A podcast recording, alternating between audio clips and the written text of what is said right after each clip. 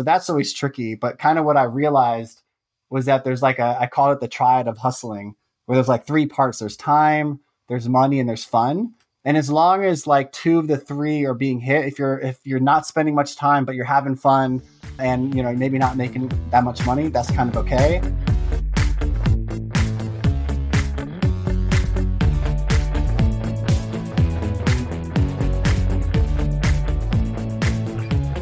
Welcome to the FI Show, where you get a behind the scenes look into financial independence. Here's your host, Cody and Justin.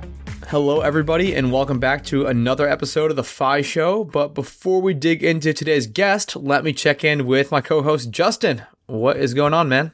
Hey, Cody. This weekend, I was really just taking advantage of the fact that Austin is in full blown summer mode. I mean, we had days of like 95 two days in a row, we had plenty of upper 80s.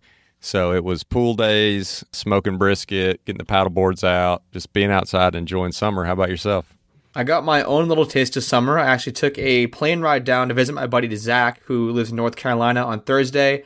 Ended up getting home late Sunday, and yeah, it was wasn't quite 90s, but it was in the 80s. We went to the beach two of the days, hung out, went out, played some spike ball. It was just a just a lot of fun weekend, and it's a lot better than the weather. As I'm recording this today, it was like 42 in Massachusetts. But that's enough about our lives. Justin, let's take a quick moment for our partner. Keeping track of your net worth is one of the most important things you can do on your journey to financial independence. If you don't have an idea of what your net worth is, there's no way that you can keep your quote unquote score. One of our favorite tools to keep this score is called Personal Capital.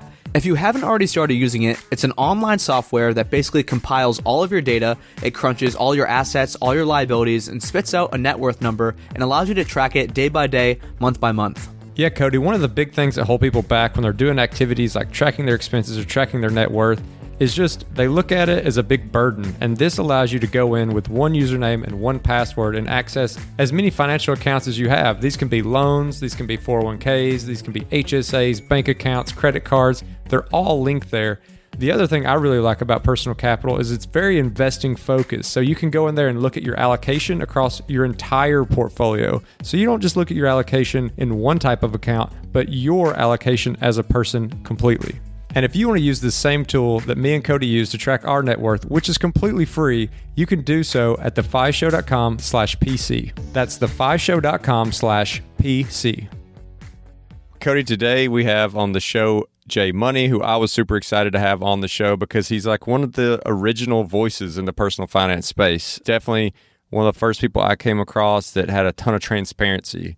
And that's something I love doing with my personal blog. And like as I do the monthly updates, giving people something to look at and to have that kind of full story of where somebody started, seeing the progress they make, even if you're at a different point in your own journey. Like to me, it's really motivating when it's that tangible, like when you get to see the numbers that closely. Obviously, we touched on a lot of things like some of his older projects, some of the newer projects he's got going on with Motley Fool, a lot of the giving that he does, which is super awesome, both past and present projects he's done. What'd you think about the episode?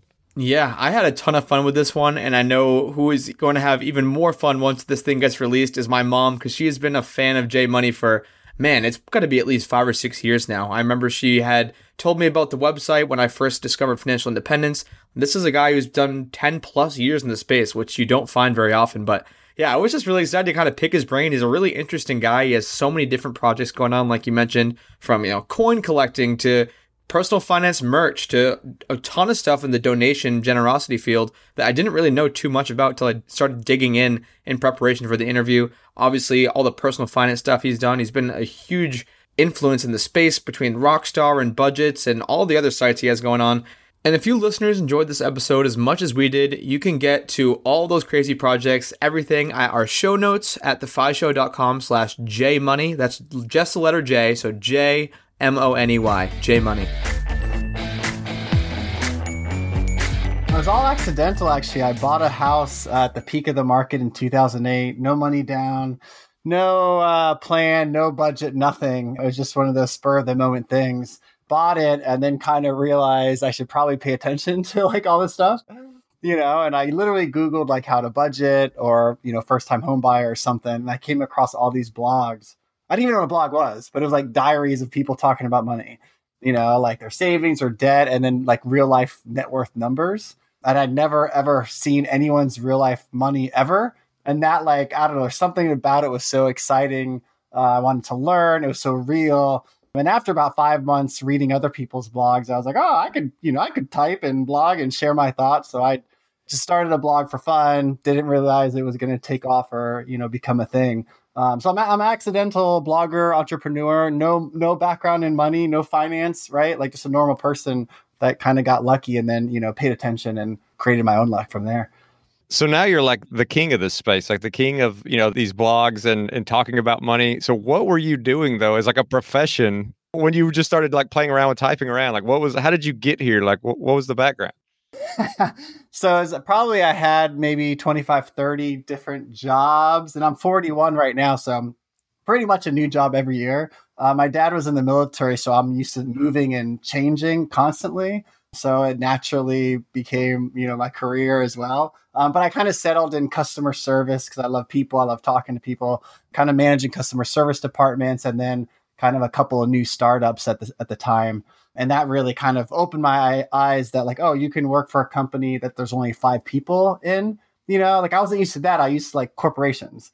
So that was so different to me. And then when i became my own quote boss it was interesting to see like how you, there's so many different jobs and ways you can work in the world and it's not like one straight line which a lot of us you know just think it is.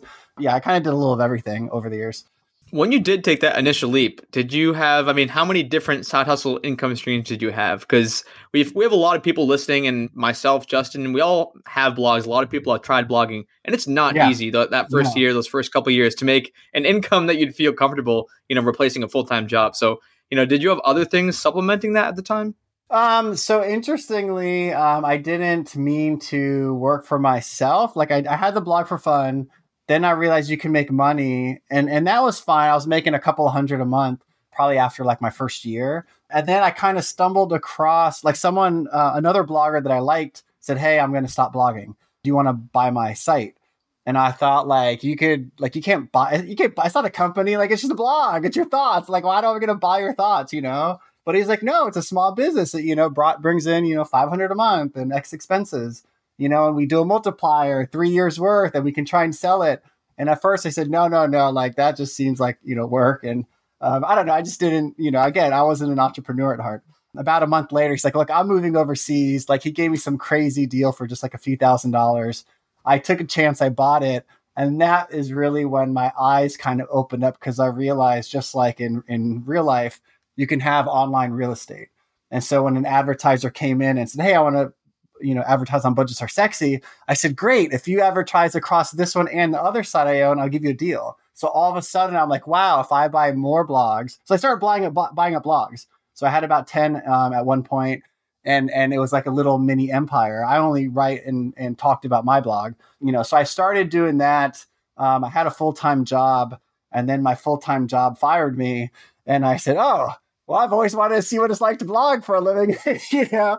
Um, so I was two years in blogging, but then I also had like two or three other sites at the time. So my blog brought in income. The other two blogs or three brought an income, and then I had like freelancing every now and then. Um, but I think when I quit, I was making like seventy five thousand at my day job, and I think my blogs maybe were making 30,000, 40,000 a year. So half of it, you know, and and stupidly I kind of didn't think like, oh, you know, like if I just blog full time, you know, like I'm not going to be able to save money anymore because I had two jobs. I had two like full time jobs, right?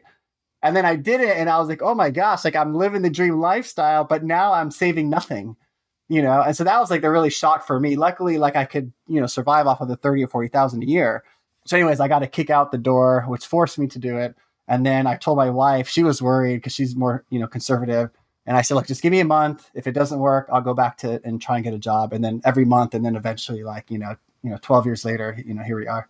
And when you're talking about having 10 websites at one time or however many it is and you're trying to manage all those like how deep did you get into it before you started having to bring other people in because i thought you said you're only writing for the ones like how are you keeping like 10 websites going at the same time all the sites i bought i tried to keep the original writer because most bloggers all they like to do is write we don't we don't like to manage advertising. We don't like to do tech stuff, and we we hate it and we suck at it.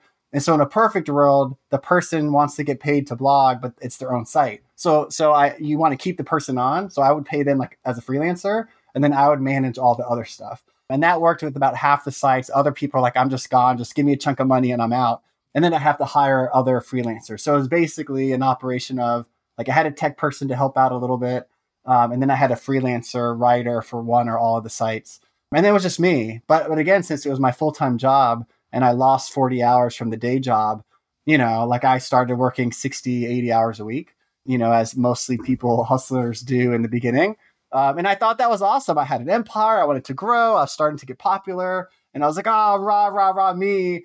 And my wife was like, you have like no life. Like all you do is work. And I'm like, yeah, but I'm awesome and I'm making money and I'm doing this right. But like it didn't occur until I started having kids a few years later I was like, wow, this is like not like like a life. Like it's it's you're successful in one area, but okay, like you can't even enjoy the success because you're just working all the time. You know, so from that point forward, I started scaling back, and now my goal is to work half a day during the week, no nights, no weekends, and like that to me is like success. And I know that's now, but did you start kind of putting systems in place back then? I'd love to hear like on a tactical level because we do have a lot of small business owners, entrepreneurs who are doing the 60, 80 hour weeks. I've been there definitely. I mean, how do you how do you chop that down without completely cannibalizing your businesses? Yeah, it was really hard. I started when I realized, like, I read a book called Essentialism by Greg McKeown or McCone. And basically, in a nutshell, he's just like, figure out the stuff that's working, that you're good at, that you enjoy, like the 80%, you know, or the, the 20% that's good, but that like captures 80% of like all your, your success or whatever. Um, so when I started doing that, I started cutting out a lot of stuff that didn't matter. And I realized that I don't actually like owning blogs. Like there's nothing like it's just like it's like leadership and it's like management, but there's nothing there's nothing else to it. So I started selling it off to free up time and I focused on the stuff that was the most important. And I also tried to figure out like the least amount of money I need for like my dream lifestyle. And once you do that, you know, hopefully you don't need as much. You know, so like it was like a main it was a mind thing first to say, hey, you're you're okay not trying to be the biggest empire grower or have millions of dollars. And I said, yes, I'm okay. You know, I, I just want like an enjoyable lifestyle. Like that was my success thing. So once I figured with that, and that took me years, I started going backwards. And then I decided no more nights and weekends. So I started cutting out nights first. And really, when I cut out weekends, like a handful of months later, you think that you don't have enough time, but your brain changes because then you're like on Friday, like I have to get everything done because I can't touch it till Monday, you know? And it's amazing. Like when you actually have to do it, magically you get it done you know and so that was really like crazy to me and then you have that weekend to, to take a break and refresh like i would take naps and i would read and i would forget. And then come monday like you're so ready and excited and you miss it. It's, if you love your work you miss it after two days of not doing it. And so you are like a super hustler on monday and then it starts the whole thing again. So really it's just like having a much more productive week. And then the rest like you enjoy in your body you know like it doesn't make sense but once you try it it really is like crazy. And you could tell like you're very passionate about this. For the people who are like living under a rock and haven't read your stuff, what do you think makes like J Money's voice unique, and what is like your your angle that people are following along for? Like, what do you think is the J Money brand? From what I've been told, and this is why I tried the beginning, like I, a, I just want to be like a normal person. Again, I'm not an expert. I don't like wear a suit and tie and go to the bank. You know, like I have a mohawk, I have a crazy beard now and I'm like the opposite of what a finance person looks like, you know. So that's step number one. Like branding wise, if you could look differently, you know, that obviously helps. But really, like being real and raw with numbers, like from day one, like once I knew net worth was like the what drawn me into the community, I said I'm going to share my net worth publicly every single month, and I did for like 11 or 12 years. So that helped because it's like, hey, you don't you don't have to like me or even trust me, but if you see the numbers and it keeps climbing, like obviously something here is working. So that helped. And then I try and be funny as much as I can. Sometimes I fail. And as I get older, my jokes aren't, you know, I can't keep up with like the young funny jokes. But like finance is boring, you know, like it is at the end of the day. So unless you make it interesting or tell jokes or just, you know, tell stories, it's hard to get people, you know, to stick around.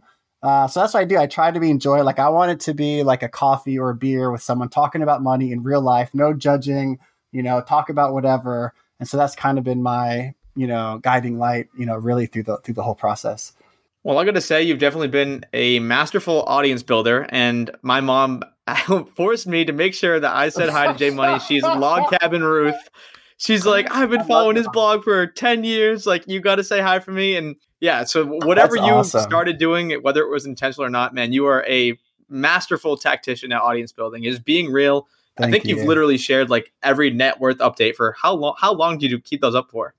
I think it's it was 12 years straight, and then I sold the blog. and you know, it's funny in the beginning, of the whole I was like, I just want to be a millionaire. That's exciting. So I, I think when I started tracking, it was around 50,000, and it was just 401k money. And I was almost I was like 28 years old, I think, at the time. And so for 10 year, you know, it seems and now I'm a, quote a millionaire net worth. And it's like, oh, cool. But I'm like, if you look back, it took me 10 years. Like, that's so long. And you can see the progress and the downs and the ups and the downs and the ups. But, you know, the tracking it, even if you don't do it publicly, does amazing for your money because you can see it, you know, and it changes you, right? Like when you're spending, you're like, I know this is going to reflect in my net worth report. Like, I know it, you know, and so then you have to decide what's what's more important you know, high net worth or whatever it is you're buying. And, you know, there's no right or wrong answers, you know, at the end of the day, but, you know, it's like a, men- a mentality thing. So you just mentioned like kind of you know like the buying and selling of these blogs. Like you you've both bought them and sold them, and I know where I really started getting introduced to you was more through like Rockstar Finance. I don't know if you could talk a little bit about how that came together, and then what led you to sell something like that that I know across the community was like just a very beloved site. Yeah, so initially the idea was like I read finance sites a lot besides like, you know, my own. And so I thought, well, hey, I should just share my favorite articles that I'm reading every day. And that's all it was. It was a purely share site where we just share and then selfishly every now and then I'll throw in a budgets are sexy article, right? And then I can market myself for my own like separate company. you um, and I did it and and and people liked it. And what I didn't I failed to realize, which looking back it's pretty obvious like people love to share themselves you know? So if i shared three articles every day those people would then reshare it to their audience and all of a sudden everyone knows rockstar because everyone's sharing it when they're featured on it you know? And so it's really a really cool ecosystem because all you're doing is promoting other people then they're promoting it and all the readers win because they're just seeing the best of the best every day and not having to scan you know i would scan 250 articles every single day and even with my new project now, allstarmoney.com, it's it's basically the same thing of Rockstar Finance, just different name at this point. We curate every day, and I think now you know blogging has died a little bit over the years. We're at about 200 articles a day, but I scan them, I pick what I think is my favorite or what my, the audience will like, and I feature them, and, and that's it. You know, and the whole community wins. So it's been um, it was fun, and and with that with Rockstar particularly, that was a super hard project to shut down or to sell because a it's hard to sell something that's like going well you know usually if it's failing or something happens but the sad thing is at the end of the day i suck at monetization and i you know i'd spend 20 30 hours a week. Traffic everyone knows that the branding was great but i made no money. Like some months i lost money um, and i had some people working and they paid and i didn't get paid. So that's always tricky but kind of what i realized was that there's like a i call it the triad of hustling where there's like three parts. There's time there's money and there's fun and as long as like two of the three are being hit, if you're if you're not spending much time but you're having fun and you know maybe not making that much money, that's kind of okay. With me at the time, I was having fun, but I was making no money and it was taking way too much time. And I was about to have my third kid, and I was like, "That's it," you know. So that's what you know. And so it's weird because I I fired myself from it, and then I got all this free time, and I got a chunk of money, and so it's kind of like it's wow, like I just like shave 50% of my time that I was spending, right? And going back to the lifestyle, that was an easy thing. And and one last thing with Rockstar Finance, which most entrepreneurs don't think about, most of us don't think about we're going to sell one day, right? But if you're building it to sell, that's fine. You build it to sell, you sell it, and you think about that person buying it, but you don't think about the next person buying it. So I was very careful who I sold it to because I wanted it to remain in the community. It did not be spammed and like, you know, crapped on and the person that bought it did a fine job. You know, some people had problems, but anytime a new, you know, owner comes, that is. But then he sold it a year later, which I was not expecting. And when he sold it, the person that bought it like tried to do stuff and then just literally shut it down after two months. And it's been dead for like four years. They bought it, spent hundreds of thousands of dollars, and it's dead. And so like you don't think about this. So but so but when you sell something, you have to be okay no matter what happens. I've seen blogs shut down and then it turns into a porn site and all the links redirect because they're links, right? And links gold online. You know what I'm saying? So when you sell, you have to think, am I okay with this turning into a porn site? You know, and if not, maybe you don't sell it or maybe you do something different. You know what I'm saying? So these are like weird things that come up when you're offloading your projects. and, and, do you have people like reaching out being like, J Money, why is why don't you turn Rockstar back on? Like, do they not get that you sold it? Yeah, all the time. Yeah, yeah. I mean, now it's been three years, so less. And because we started All Star Money, so Motley Fool bought Budgets Are Sexy from me and said, Hey, we really wish Rockstar Finance was around. Maybe we can build something similar. And so they hired me to build this new site. And it's a it's pretty much a duplicate of Rockstar. So now everyone's like, oh, cool, like the, the curation's back, right? Like it's really it was really warm welcome. We've only been around for about a month. But it reminds me too, because you know, I curated years ago and now I'm curating again. And it's interesting to see the ecosystem change, who's blogging, who's not. You know, a lot of people are doing it for money. I mean, every other site I, I read is like, you know, how to start a blog to make money, buy this blogging course, right? Like affiliates, personal, like it's all the same stuff, which is fine. It's, you know, like, but it's not like blogging. It's like blogging for business. You know, it's a different mm-hmm. mentality. So, um, and when anytime you are interested in starting a blog for money, just kind of have like your direction in the beginning or, or starting a blog in general. Are you doing it for you? Are you doing it for money? Because I'll tell you, like when I did it for fun and accidentally made money, it's way different than if you're trying to make money. You got to do different things.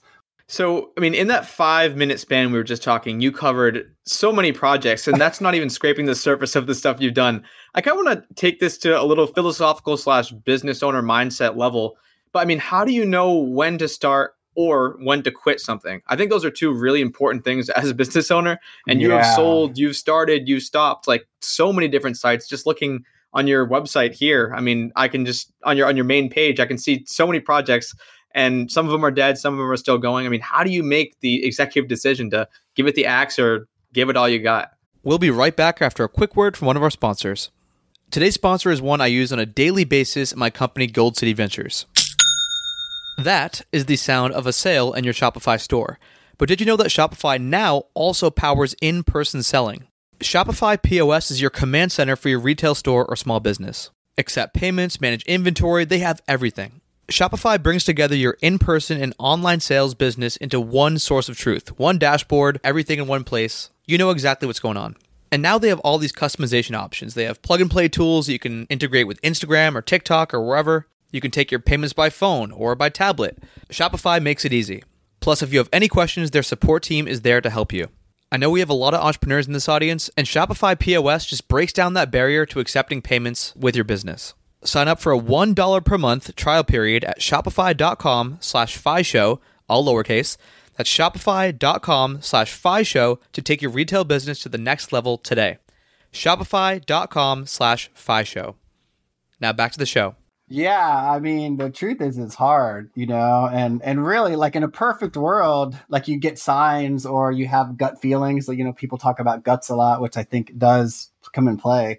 But it really for me it's always been like what's the end goal, you know? And literally as soon as I realized it was lifestyle, that that it, it was so much easier to put things in perspective, right? Like and so for me it's lifestyle, for other people it's like I want to be the number one expert in budgeting or the best financial speaker or the number one TikToker, like whatever, like whatever your goal is, then, and it's simple and obvious, but then you start changing everything towards that. Another thing that I gave up that's still going strong was a podcast. Like you guys, I was, I was like, oh, everyone's podcasting. This is like five years ago.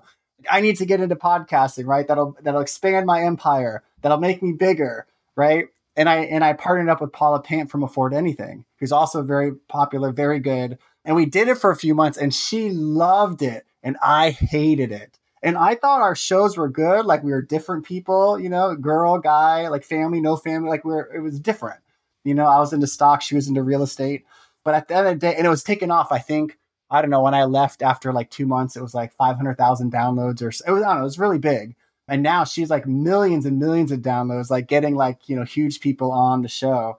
But at the end of the day, and that's what I asked myself, I was like, if this show gets like a million downloads a day, like would I still do it? Like, right?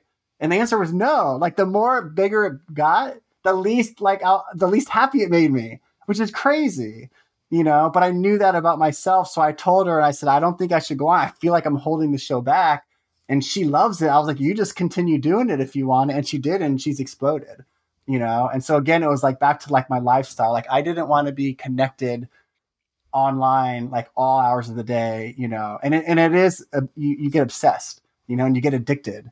And so I don't want to be, I just, I needed to like free myself and, and I'm kind of a minimalist. So that helped me mentally, you know, free myself. So like you know, I can tell like where you're you kind of you jump into a project, then you maybe realize that you're getting a little out of whack on your work life balance, and then you end up like kind of going back to a different kind of project. Like you know, now you're setting up some new ones. Do you have any kind of envision for how you see like a, a more traditional retirement, or do you think that your just brain can't handle not having some kind of project going on?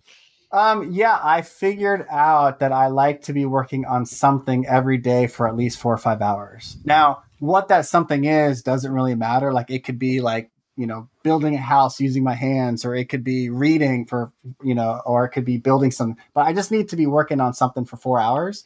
Um, and then after that like my productivity goes down my enthusiasm goes down. So you know i wake up at five early when it's everyone's quiet and i work till around 10 and then the house gets crazy and you know life starts happening. But that to me was my sweet spot. You know when i sold i had a few months off and it was fine but like I just felt like yeah, I don't know, just lazy, and I just wasn't as excited about stuff, you know, because most people that like reach some level of success, they don't usually just and and fire movement. That's why fire like it drives me crazy when people are like, oh, what are you gonna do? You know, like when you retire, the people that retire so early are so like driven and and interested in things and in life that they always are working on something. They're not just going to sit on the beach and or you know get fat and watch TV all day. Like that's just not their personality you know, like if you've reached that. And same with me, it's not. So I think it for me, it's just hold on a second. Can I play on the Kindle? Yes, for five minutes. My my boy's holding up a sign because there's not you're not allowed to talk. You know, like when, when daddy's right, that's why it's edited. Keep it in too. It makes life interesting, right? Yeah. So I think for me, I know I keep repeating lifestyle, but like I just figured it out, and I'm like, and it took me eight years to figure out that that's what I cared about. Um, and going back to your, your question earlier, which I probably didn't answer on, like when do you start stuff? Like when I can't stop thinking about something, or I think it's so cool, and I'm like all this energy, like that's when I'm like, you should at least start it and put it out the door, and then kind of see what happens. And if you do that, if it takes off, you keep writing it, and if not, you know, maybe you're like, okay, I'm going to pause it. And a good example of this is I, when I was waiting to start a new project, I kept seeing actually I'm wearing a hat like a, hats and shirts from the financial community that talk about investing and like saving money. And I don't know I just like fashion but it was like financial fashion you know? And I was like oh I have, a brilliant idea. I'm gonna do a curation site and all the best like financial hats and t-shirts and I'm gonna put it on. It's gonna be awesome. And I and I told like one of my best friends he's like it's so stupid. Just don't do it you know? And I said okay yeah that's stupid. Like I'm not gonna do it. But then like I said weeks went by I just kept thinking about it you know um, so I did. It's at pfswagger.com. And like no one goes to it. Like 20 people a day go to it. Like no one. But for some reason it fulfills me. And I every time I see something new, once a month I add something on the site.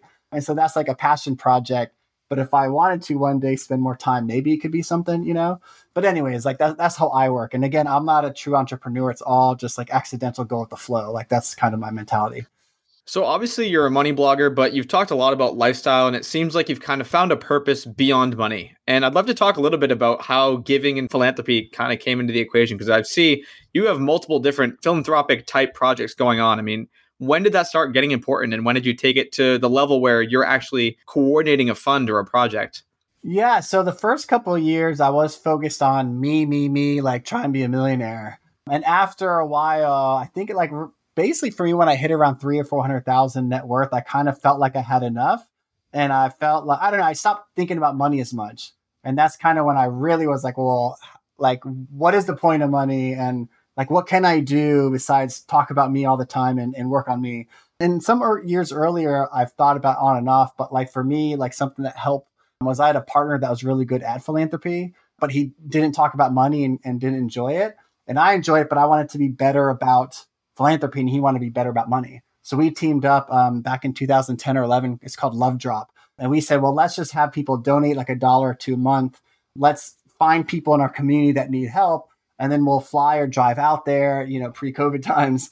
And we'll show up with all the money we raised and show the person, the people, like all your stuff you sent in, we can give it to the person. You could see what happened. Because for me, like I like giving back, but if I don't see the impact, I, it gets lost on me you know, and it's hard for me to, to donate to bigger causes too, because you, you know, there's so millions of dollars and you're just giving a little bit. Um, so for me, like the one-on-one direct personal help and philanthropy, I, I love. So we started that project. We helped 12 families in a year. One month, someone needed a car. Someone donated a Ford Mustang. We drove it and dropped it off to them. You know, sometimes um, someone needed a couple service dogs because they had some autistic kids. Service dogs, I guess, are really life changing. So we raised money for that. Um, but it was fun, like little challenges every month to help someone and use all of our success online, all the connections to do something, you know, again, other than just for ourselves. And so that was kind of the start of it. And then over the years, and, and it was something I do personally, because again, I, I'm good at talking about money, helping people with money, but sometimes I'm bad at physically giving money. So just like investing, I said, you know what? I'm going to just find causes I like. They have to be small and they have to be someone I'm connected to. And I'm going to donate $20 a month.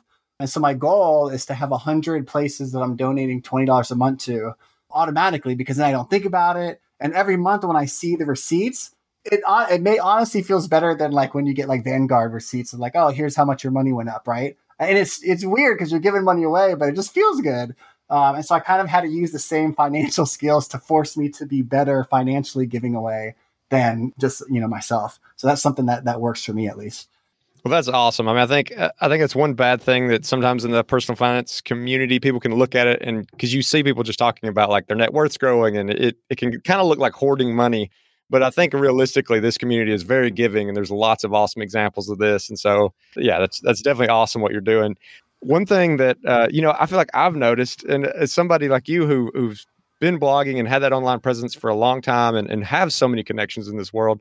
Like I know myself personally, I'm I'm meeting so many more people who know the phrase fire, who who have cool. like, at least heard of early retirement. And I'm just curious, like how you've seen that play out, like how that feels to see the community grow so much, and like if you've seen any kind of general changes in in the community.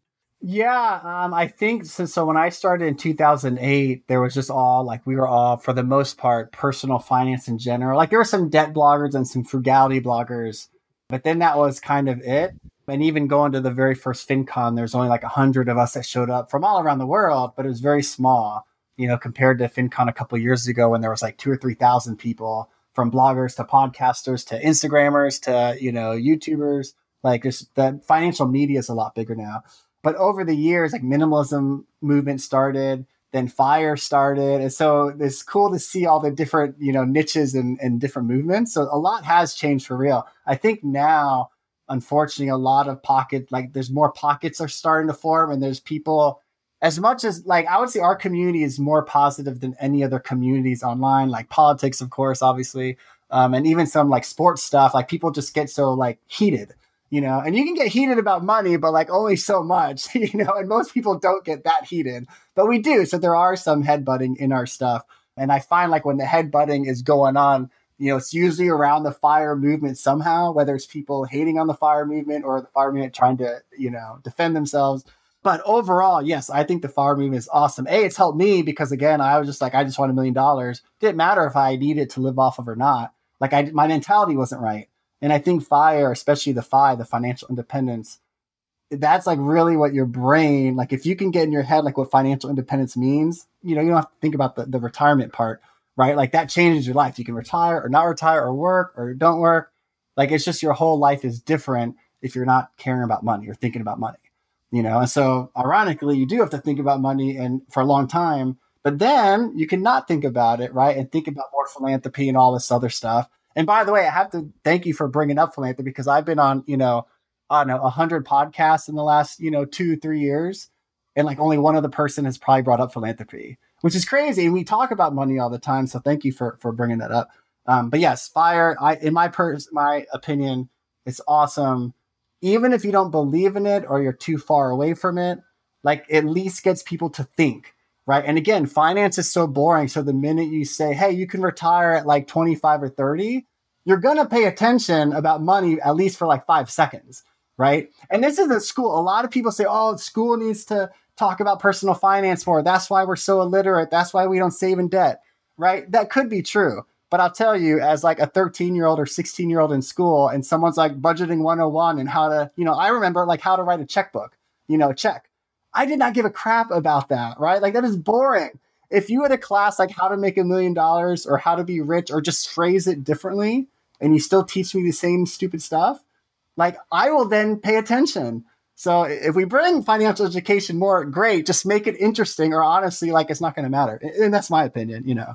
Um, but anyway, so fire like that to me, like gets people talking, and that's the most important thing because now you're paying attention to your money. So obviously one of the huge tenets of Fire is frugality. Or I mean, you built a blog for over a decade about budgets, you know, keeping yeah. your spending down and never spending more than you're earning. How had or how had or how did your spending change as you started to accumulate more wealth or more income every year? Because I know you mentioned when you quit that first job, you're making like 30 grand and you're like, oh yeah, I could live on that. But obviously you started making more money as in the decades to come. Did the spending change? Did you get any of that lifestyle creep?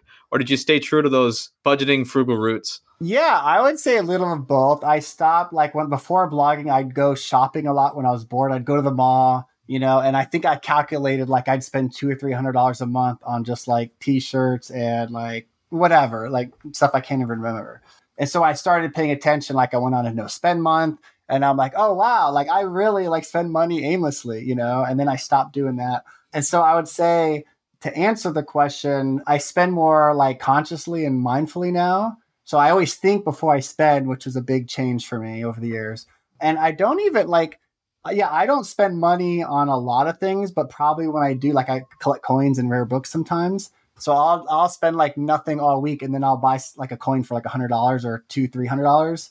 So I spend, I guess, extravagantly in the parts I care about, you know, and then I don't on the stuff that I that I don't really, you know, care about. But I will say, like the my favorite thing, my favorite about having enough money where you don't have to worry, is just literally like going to a restaurant and be like, what do I want to eat? And I don't care if it's McDonald's or a fancy restaurant. And then you see something you want to eat and you're like, I'm going to buy it. And you don't even look at the price tag because it doesn't matter because you just want to eat what you want to eat. Right. You know, and that to me is like so freeing when you don't have to worry and like tipping, right? Like I always worry, oh, who's how much I'm to tip. I got to factor that in, or am I splitting it with friends? I got to factor that in. Oh, people are arguing. But to say like I'm just to give the money and I'm not to think, like it's just so freeing right? Um, and so that is like my number one like epiphany that I had. And again, that was around like three or four hundred thousand dollar net worth, where I started realizing I'm not looking at the price tag as much as like I used to.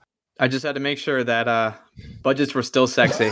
I, will you, I will tell you this: I budgeted probably for five or six years of the blog, and then I stopped. And I shared this on there, and so now I just track net worth because the budgeting like it doesn't like like I was just spending time, but it wasn't affecting me anymore because I'd already learned all the lessons I needed to learn. So now I just track net worth, and that to me is like an overall number where I could see generally how I'm doing or not. And it's a hell of a lot easier, right? Because you're just copy and pasting. So the beauty is for anyone that's sucking with money right now, once you figure it out, you can stop like tracking every penny if you want to. You know, you still spend more than you mean to if you don't track it. But again, that's like a nice perk of paying attention that you don't have to pay attention later. So you're kind of speaking to my soul a little bit when you're talking about being able to go to a restaurant, like look at anything and just buy it. Yeah. And not because that's what I do, but because that's something I still really struggle with. Like no matter how much money I have, like I still struggle with spending money on certain things. Now, I mean, you know, like if it's like, hey, like I just went skiing last weekend, awesome, I'm going to buy the passes, I'm going to do it. But there's some of those little things where you have some choices and you still maybe don't give yourself exactly what you want because you're looking at the money. Did you ever have a point where you actually struggled to spend money, not to struggle to stop spending money. Yeah, yeah, I do. Um, my wife particularly does. Like, she's always nervous about money. You know, and when we hit the million dollar mark, like, and the only people that know that are just people in our community because, you know, online people like that stuff. But, like, obviously, no one in real world cares or asks me, so they have no idea. But when I, my wife's like, I don't know if I should, like, buy this as, like, $5 more than something else and sometimes I just tell her, I'm like, you're a millionaire. You save, you've been saving with me for like, you know, 15 years since we've known each other. Like now, now is the beauty. You don't have to do that. Right. And so it takes a lot of reminding and groceries. She's the grocery shopper in her family. And our groceries, we have three grown boys. They're like $200 a week. Right. Which probably like would like get me kicked out of being a financial blogger, you know, because that's a lot of money. And she'd always like worry, worried. I'm like, look, you, you hate grocery shopping but you do it for the family like just get whatever you need and don't look at the, don't look at the price tag right? And i've noticed that she's better at it now like her mentality is like okay like i'm not going to worry about this but then she worries about the big stuff right? Obviously cars and houses like we don't just go into like a bentley dealership and say oh i can buy any car i want you know? But i will say when you have enough money too it's interesting to go to places and think i could buy anything in this store if i wanted to but i choose not to like that that is also power. I remember being at Walmart one time and I was like, "Oh, what's the most expensive thing in this place?" You know, and I don't know, it was like a bike or I don't know a gun. I don't know—it was like two thousand dollars, But I was like, oh, I could buy the most expensive thing in Walmart if I want to right now. And then you don't, and you feel like you're saving, even though it's fake saving, right? But you're like that. It, it empowers you and it makes you feel more confident. It's not even a bragging thing, or you don't even tell anyone. It's just like knowing internally that you could afford as much as you want, but you're not going to do that because that doesn't fit with your lifestyle and goals. Not keeping up with the Joneses. The Joneses are get screwed if you are the Joneses. So something that you've talked about, I've heard you talk about on, I think I don't remember what podcast it was. It was a podcast I was listening to. I've seen you write about it as well. But imposter syndrome. And oh, this yeah. kind of goes hand in hand with keeping up with the Joneses, like never thinking you're good enough. There's always someone on the next pedestal that you're clawing to get at. Could you just talk a little bit about how you struggled with that and how you've at least coped or hopefully overcame it? Yeah. Uh, come as close as you can, because I still struggle with it today for sure. Yeah, well, I still struggle from imposter syndrome. And like even right now talking to you guys, I'm somewhat nervous, right? And thinking, oh my gosh, I don't have the answers or I don't know like what we're talking about, right? Like that freaks me out, you know. So even to this day, I still, you know, depending on the day, feel more confident than others. But I think knowing like I, I made a list of all the stuff that I'm good at or in my kind of like my story online. And so I have a bullet points of everything that I've accomplished or that I'm proud of. And so uh, looking at that a lot, even before going on interviews, helps you know raise my confidence and remind me about this stuff, which is helpful. So especially like I have ADHD, so I'm talking so fast and my brain is going a mile a minute. So like trying to remind myself what I was working on and how far I've come. Like sometimes it's just a matter of forgetting. So the more you can like have these little tricks in play to say, hey, you are not like I still feel like I'm a beginning blogger and I've been doing it for 12 years, you know, but my mind is still, you know, it's just the way it is and it's my personality. So like having those little tricks that I can refer to, like, okay, remember, you know, and I and I also do like anytime someone says something like, oh, you're awesome, like something lo- love, you know, in general, I put it in a spreadsheet just called love, and then I also have one for hate because you get a lot of hate too you know, and those are obviously everyone knows those those sucked. Like those like rip you apart. You know, like, like no matter how good you are, like you just hate seeing that.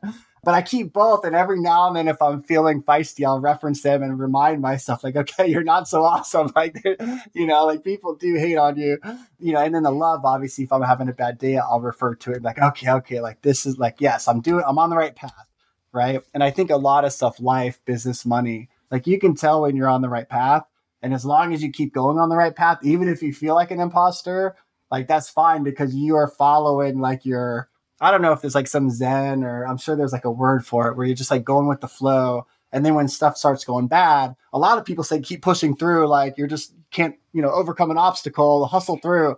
I'm like, I think uh, something's wrong here and I need to fix it because it was going so smooth, you know. And so I'm very in tune with emotions and feelings. So it depends on your personality for that. But, but yeah, I'm nervous just talking to you two. Yeah, it's just part of life sometimes, you know? well, one thing you're definitely awesome at is creating some of these hilarious little spin-off websites. I, I love this. I love this whyyourpoor.com. I feel like a, uh, you don't need to read hours and hours of books. Just go to that website, uh, look at the landing page, and you're done. You've learned personal finance. That's right. And, and I know you've, you know, I know you've alluded to the new projects you've got with All Star Money. Just curious, yeah. as we start to wrap up the episode, like what are just some of the other current going projects? Because we've talked about a lot of stuff in the past, and just trying to get a handle on what are your projects you got going on today. Yeah, I've already, I've already, I'm like so minimalist and like, like got rid of everything. I'll literally just have allstarmoney.com, and then I have the PF Swagger when I'm just like on the side for fun. Oh, I also have a coin blog but I only update it like once every year or every few months. Yeah, but All Star Money, and again for me, I don't know. I find as long as I have one main project and like maybe one side project, like that's like a good even split where when the main one is dragging me down, I can focus on the fun one. And you know, if the big one's, you know, or, or vice versa, if the small one, you know, kind of sucks, at least I have the big one, right? And one of them usually is the one making money. You know, and you kind of have two mentalities in our space. Like you have the ones that are like hustle, hustle, like have a million side hustles and cash flow. And then you're starting to see a lot of people now that's like, hey, you don't have to be productive all the time. You don't have to hustle the, all the time. If you focus all the energy on your one job or your one project, imagine how much bigger it can grow and how successful you can be focusing. You know, people that build and, and stuff online, like we have a million ideas and you can have like 10 projects at the same time. And it's, it's, some people can juggle it, you know, it's, it's really hard to do. But I think kind of just going back to knowing yourself and knowing how your ideal situation is. If you're good at focusing and expanding mentally, you know, like go for it. If you like to have three or four to dabble in, like that's awesome too. Like whatever your your stage. But right now for me, it's like the least amount of stuff I can own, the least amount of responsibilities, but capture like the best of like what I enjoy doing. And that's what's crazy about All Star Money. Like I don't own it. I help build it from scratch and I have a business partner and a team, you know, from Motley Fool. But like when I think about like I'm literally getting paid and it's it's six figures or more, literally getting paid to read finance blogs and then share articles, my favorite. Like that's it in a nutshell. It's a, it's a crazy job if you think about it, right? But like when I figured out what my dream job is, like that's pretty much it. Like less responsibility, you know, get paid and and have, you know, the best of all the worlds, right? And it's taken me years to get this way and they can fire me. They can listen to this and be like, "Oh, that joker" and fire me tomorrow, right? Like who knows what can happen. But again, like figuring out what your dream is and then kind of working it to get over there like is is the best case, you know. And I know that's not very specific, but I mean, that's the only thing that I know at least. So there's one more project I did want to talk about. And first of all, before just a preface, it's awesome. I love Derek Sivers, and I saw that your now page was inspired by him and kind of your ideology too. Like if, if it's not a hell yes, it's a no. I, yeah. I love that guy. He has a lot of like good one line quotes and just an awesome ideology, philosophy to live by. Right. Um, but so you're writing an autobiography to leave your kids. We have had a lot of people on here who are writing books in particular topics like how to buy a rental property or you know how to do this, how to do that. But an autobiography, I don't think we've had anyone who's working on that type of project. What's kind of the inspiration for that? Yeah, so I'm into history. I've been getting into history a lot and I'm into the last couple years probably because of, you know, I'm getting near 40 and now I'm over. I think about death a lot and like something I realized is like with books and back in the day, like people would print stuff and you can have stuff. Like with the internet, like if I were to die and then the hosting companies expired and all the sites went down, like there's nothing you can read about my thoughts, like my family, they don't have it. All my ideas are gone. And so I was like, when I had a break from my projects, I said, well, I want to leave something to my kids. Like, hey, this is some memories for you. This is like my life story. I'd love if my parents and my grandparents and everyone wrote like, even just like five pages on their life. Like I care about that a lot. No one else in the world cares about it, but it's super. I care about it, you know. And so that was kind of the mentality. Like, let me get down on my thoughts while I have them, put them down, and then you know maybe every five years, like update it.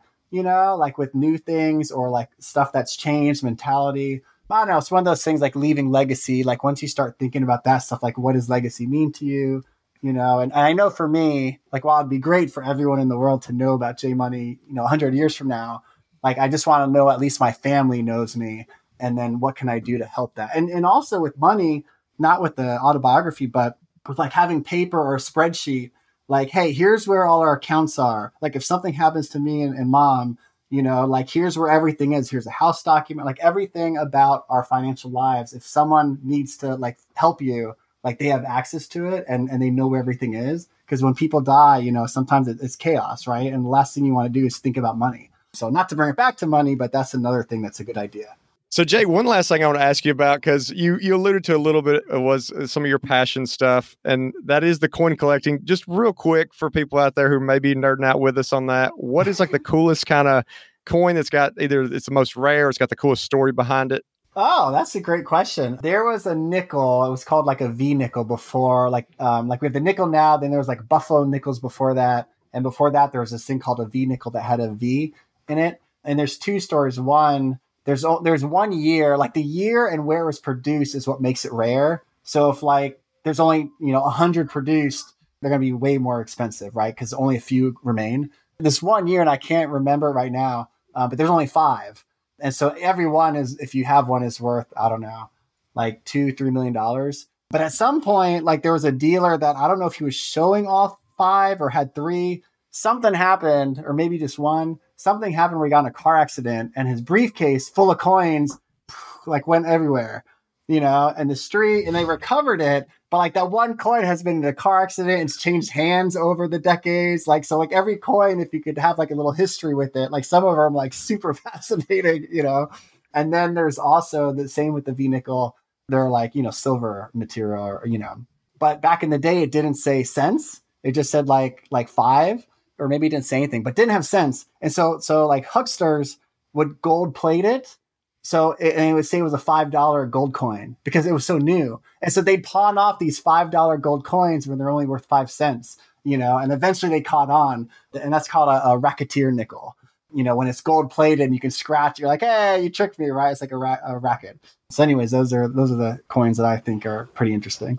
So Jay, for those, so we've covered a ton of material here. Where's the best place for people to actually like keep up with you or or find your story? Oh yeah, if you just go to jmoney.biz, just the letter J money and then dot biz. That's kind of like my online resume, and you can see the projects that I link to, what I'm working on now, you know, and all that good stuff. And then usually I just hang out on on Twitter. I still have at budgets are sexy, and that's like my social media of choice. So hang out, you know, if you want to chat anytime, you can email me. You can find my contact at jmoney. Yeah, if you want to talk about coins, I help people liquidate coins. Like I like if you inherited a collection from your grandfather, like it is like I don't know, like a dream. Like it's so stupid how exciting I get to see this bag of coins, right? Like you don't know what's in it. It could be millions of dollars or it could be like 10 cents worth, you know? But I help people go through an inventory. And then if they want to sell it, I help. Um, if not, I, I give it back. But anyways, if anyone is always interested in coins or if they have something valuable, hit me up and I'd love to, to tell you. awesome. Sounds good. Let's hope we have someone with the the famous V nickel that got yeah. flown out in the car accident. well, just want to thank you again for coming on. This has been a real treat. I mean, definitely thank you from my mom, Log Cabin Ruth, and Yay. all of the hundreds of thousands of people that you've touched in the community. You have built many a websites and built quite the following. And I mean, I've been following your journey. I'd listened when you were on the Money Show back in the day. Uh, I was cool. an early fan of Budgets Are Sexy, so super cool to have you on the podcast, man. And thanks for your time. Yeah, thanks everyone. It was fun. And as always, if you want to check out our Facebook group page, you can do so at thefishow.com slash community. And we always appreciate those five-star reviews. They help us get great guests like we had today. And if you're interested in supporting The Fi Show, you can do so by checking out some of our partners over at the resources page, which can be found at thefishow.com slash resources. And thanks for listening.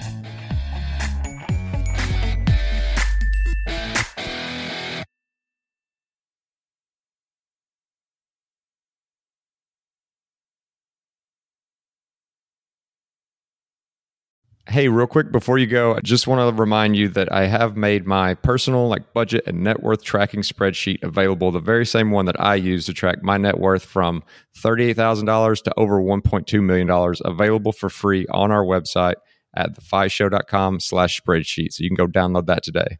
That's thefishow.com slash spreadsheet.